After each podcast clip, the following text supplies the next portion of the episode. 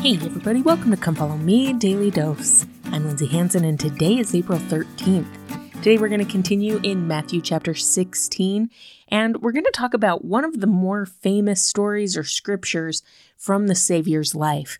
But what's fascinating is taking a look at this story in context of what we've already learned in Matthew chapter 16.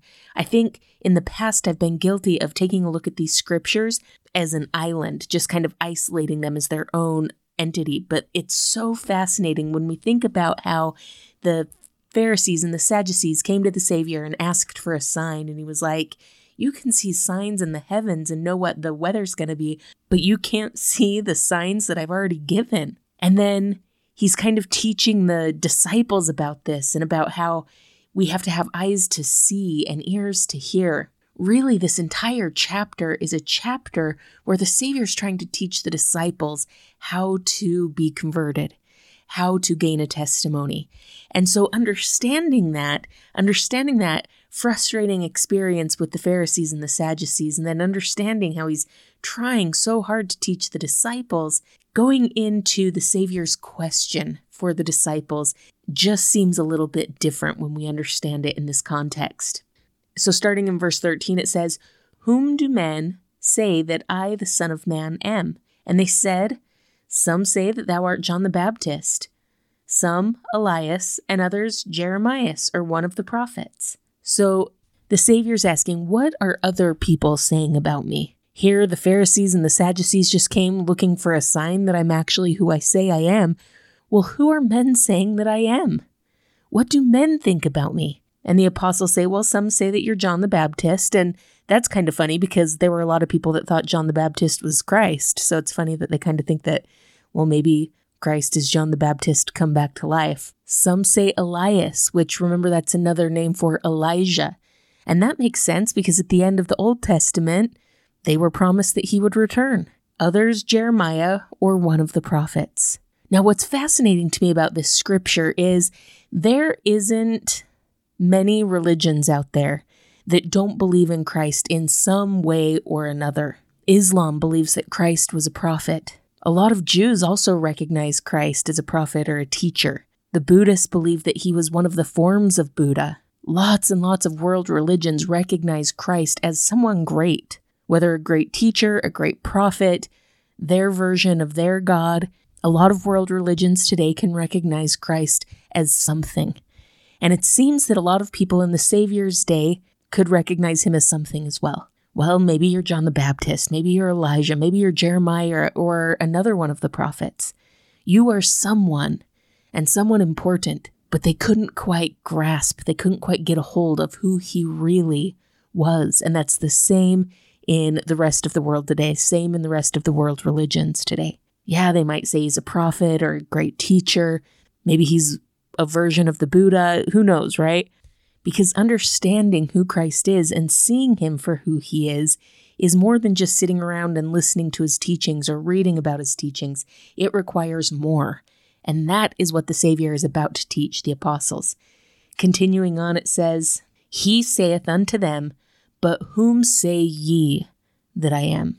Now, I want to pause there really quickly because that question that the Savior poses to his disciples is a question that each of us need to ask ourselves.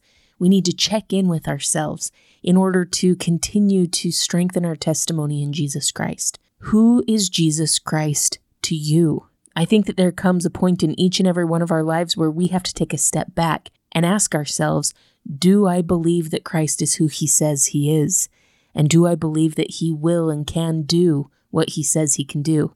For me, that moment came when I was 15 years old and my family lost my niece. I remember asking myself a similar question Do I really believe that Christ is who he says he is?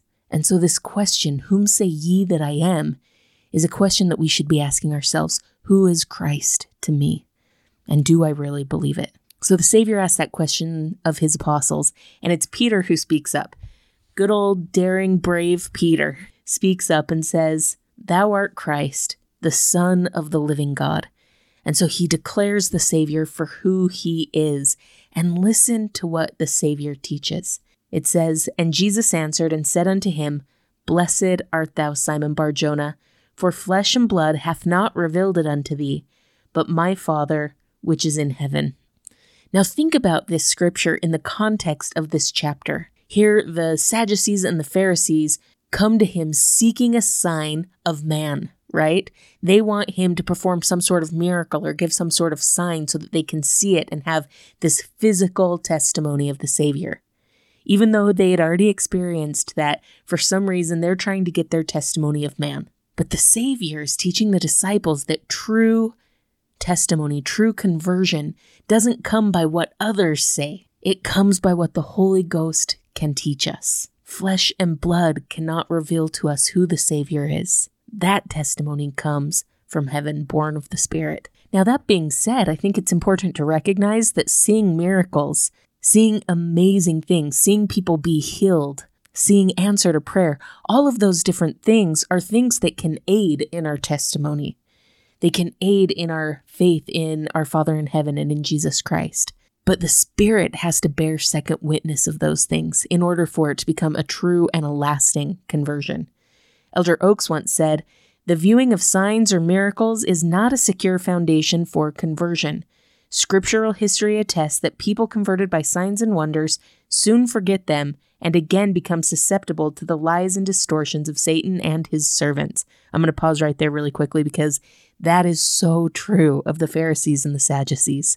Having witnessed miracles, having witnessed a paralyzed man take up his bed and walk, they still come to him seeking a sign. Elder Oaks continues In contrast to the witness of the Spirit, which can be renewed from time to time as needed by a worthy recipient, the viewing of a sign or the experiencing of a miracle is a one time event that will fade in the memory of its witness and can dim in its impact upon him or her. What I love about that quote is that it says that when we receive a witness from the Spirit, that is a testimony that is renewable. It's like renewable energy, right? It can happen again and again as we seek Christ, as we seek testimony, as we seek that light and knowledge in our lives, the Holy Ghost is able to teach us over and over and over again, and our testimony can be renewed and our conversion can deepen. So, my friends, my question for you today is where do you go and what do you do so that the Spirit can renew that testimony within you?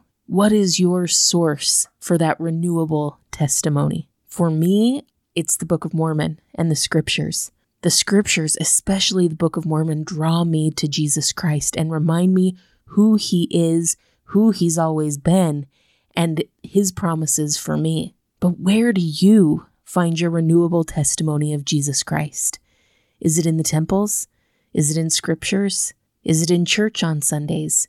Is it in that still moment as you take the sacrament? Is it in your prayers? If it's been a while, since that spirit has been renewed within you, if it's been a while since that testimony has been renewed within you, I invite you to seek out the Savior wherever you can find him in the scriptures, the temples, church, prayer, whatever's worked for you in the past. Seek him out and invite our Father in heaven to remind you of who the Savior is and who he's always been. It's my testimony that as we seek out the Savior and as we seek out that renewable witness of Him, that we can come to know Christ, not just know about Him, not just be able to recite stories of His lives or facts about Him, but we can come to know Him in a way that feels intimate and personal. And maybe even more importantly and more powerfully, we can receive witness that He knows us in that same way. Thank you so much for listening today. If you're enjoying this podcast, make sure to follow us on social media, subscribe, like, comment, or share. This has been Come Follow Me, Daily Dose, and I'm Lindsay Hanson.